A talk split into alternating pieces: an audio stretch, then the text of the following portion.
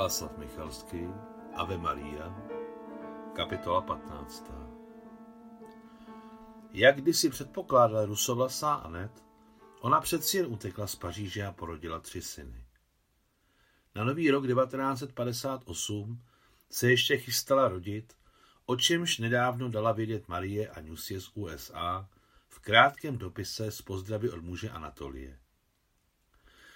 Stalo se to tak, že na jaře roku 1949 přijel z Ameriky do Paříže Anatolij Makitra a jeho kamarád Vasilij Škudla, novic pravoslavného kláštera v Jordanville, černovousý, stydlivý mladý člověk. Tou dobou Marie Alexandrovna žila, možno říci, automaticky, jako by vůbec neměla styčné body se životem a vůbec do něj nevníkala. Jak by se řeklo dnes, její život letěl na autopilota od rána do večera a od noci do rána. Přitom byla zdravá, zcela v pořádku, přívětivá, ale i tato přívětivost byla automatická. Anatolij přijel na Sorbonu na kurzy internistů, kde přednášeli nějací významní lidé. Jeho kamarád Vasilij přijel za církevní prací a s nějakými úkoly od svého bratrstva Rusínů. Byl krajně mlčenlivý, což vytvářelo nad jeho misí určitý opar tajemnosti. Anatolij a Vasilij s radostí souhlasili s bydlením v pokojích pro hosty vily v blízkosti mostu Alexandra III. Snídaním v kuchyni podávala Anet.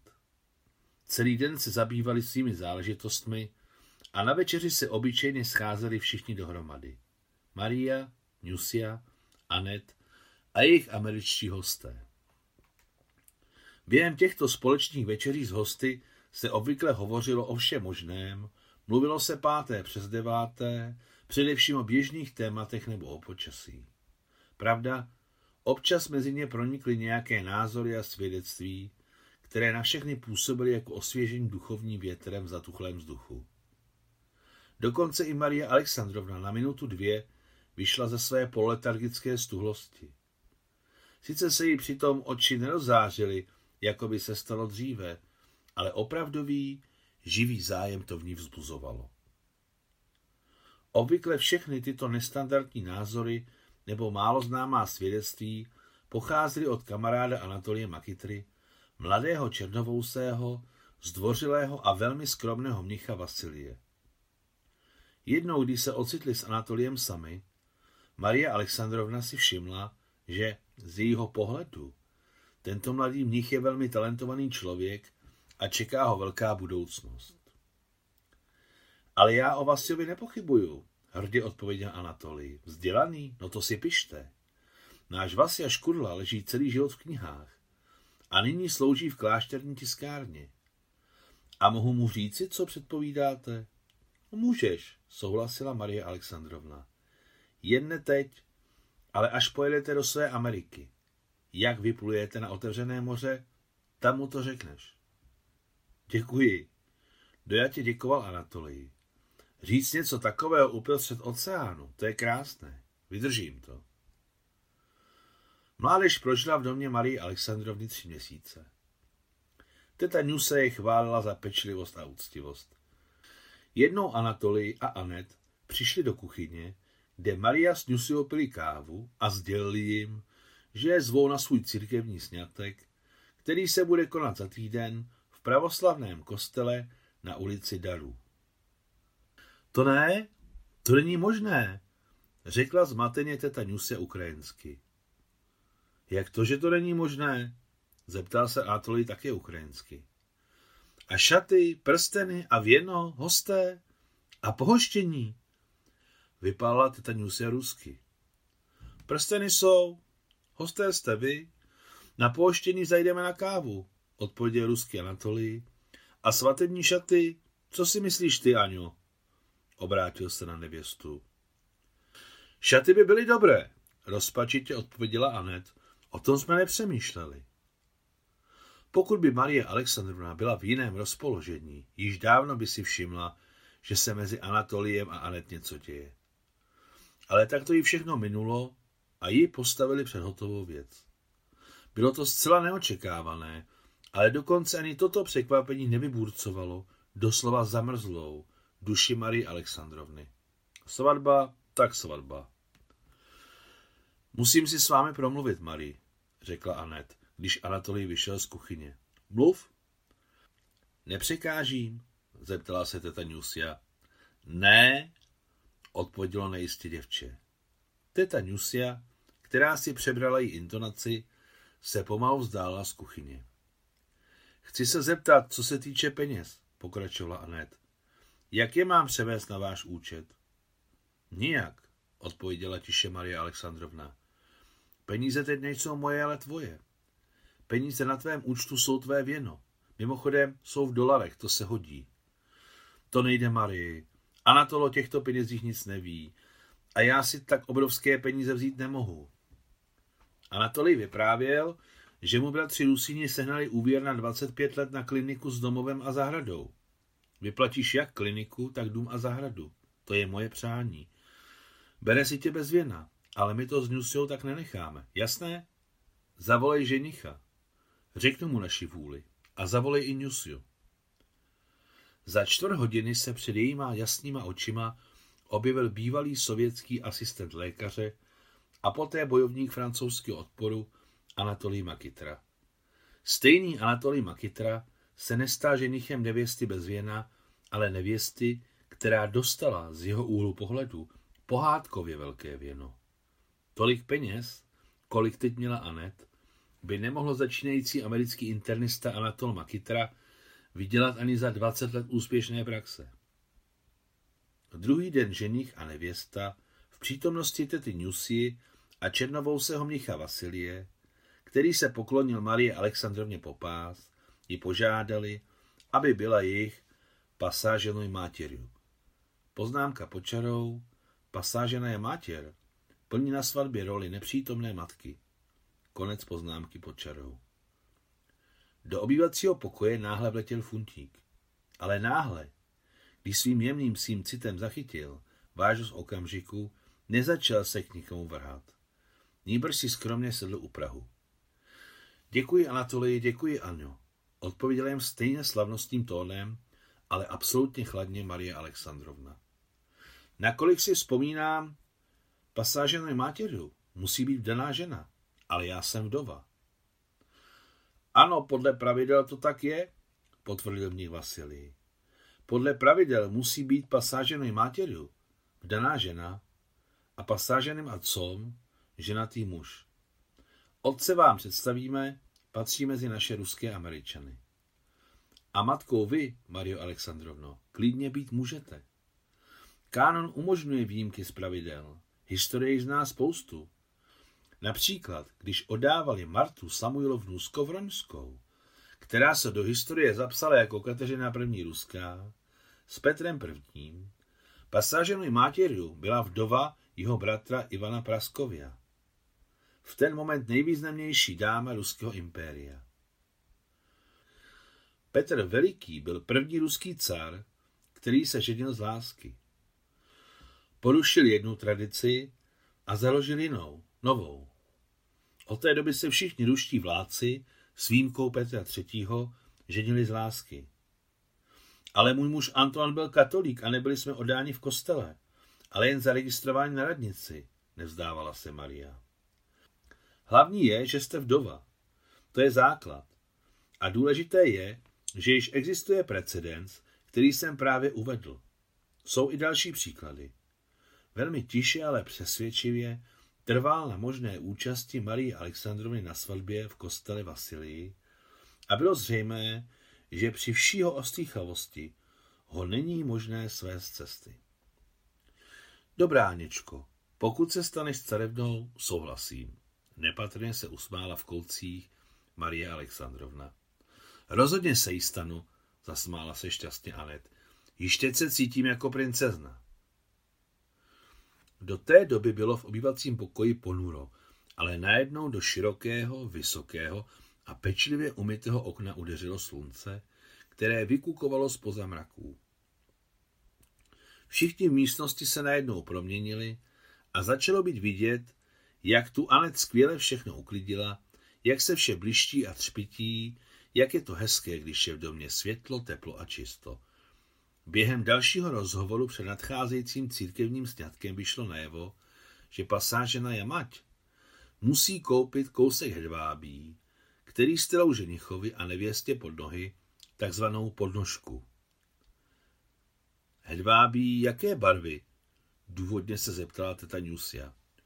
U nás na Chersonšině jsme stlávali světlé prostěradlo. O, já vím. Náhle ožila Maria Alexandrovna a slunce problesklo v jejich očích. V Aně Karenině je to kousek růžového hedvábí. Ano, je to tak? Potěšeně se usmál mních Vasilii. U Lva Tolstého na svatbě Levina a Kitty stlali hedvábí růžové barvy. Moment, moment. Zvedl si před obličej ukazováček a jakoby hledě do dály zacitoval. Když skončil obřad církevních zásnub, duchovní rozložil před analojem uprostřed kostela kousek růžové hedvábné látky, chor zapěl mistrovský a složitý žalm a kněz otoče se ukázal snoubencům na rozprostřený růžový kousek látky. Bez ohledu na to, kolik toho oba slyšeli oznamení, že kdo si první stoupne na koberec, ten bude hlava rodiny, ani Levin, ani Kitty si na to nemohli vzpomenout, když udělali těchto několik kroků. Když nich Vasilij dokončil úryvek z Tolstého, jeho tvář se, již tak zářící a mladistvá, stala tak oduševnělá, že si toho všichni všimli a nikdo se nechystal narušit toto vzrušené mlčení.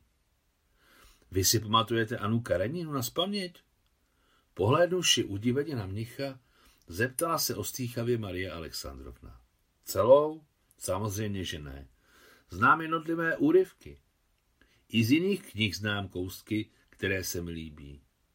Ale od A do Z si z klasiky pamatuji Lermontovova hrdinu dnešní doby. Pamatuji si také spoustu veršů jiných básníků. To, co máte ráda, samo ulpí v paměti. Ano, tak to je, řekla očividně oživší Marie Alexandrovna. Pro ruského člověka je ruská klasika část jeho duše a všechny hrdiny si pamatujeme jako rodinu. Skutečně živé lidi. A ne jednoduše živé, ale jakoby vždy živé. Musím si znovu přečíst Anu Kareninu. Četla jsem ji ještě v Rusku. Zásnuby byly skromné, v pravoslavném kostele na ulici Darů, který znali všichni ruští emigranti v Paříži.